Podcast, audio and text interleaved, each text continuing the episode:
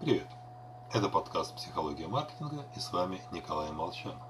Сегодня будем говорить о силе хозяина гнезда. Значит, не о том, что придумать замечательный план мало, надо еще и воплотить его в жизнь. Только если мы с вами занимались управлением изменениями, то в курсе, насколько сложно убедить людей жить по-новому. Причин несколько. И вот одну из них часто показывают в фильмах National Geographic как одинокий самец обезьяны, морской слон, бегемот и так далее, нападают на альфа-лидера стаи. Пытаются захватить его территорию и гарем. Наблюдательный любитель живой природы, возможно, в курсе, что в большинстве случаев нападающие проигрывают и спасаются бегством. И это действительно так.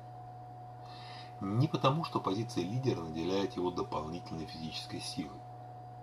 Просто животные всегда отчаяние сражаются для сохранения того, что имеют, нежели ради нажива.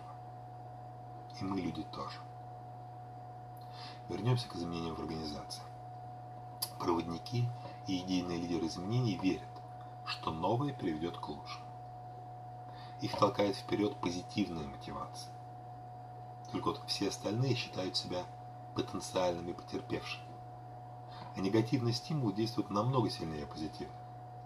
Поэтому противники реформ всегда более активны и более решительны. В результате любые изменения занимают больше времени и требуют больше денег, нежели предполагалось изначально. Стремление избежать неудачи в достижении цели для нас сильнее, нежели желание перевыполнить план. Имейте это в виду, когда решите что-нибудь спланировать на работе или в личной жизни. Всего вам хорошего. С вами был Николай Молчанов.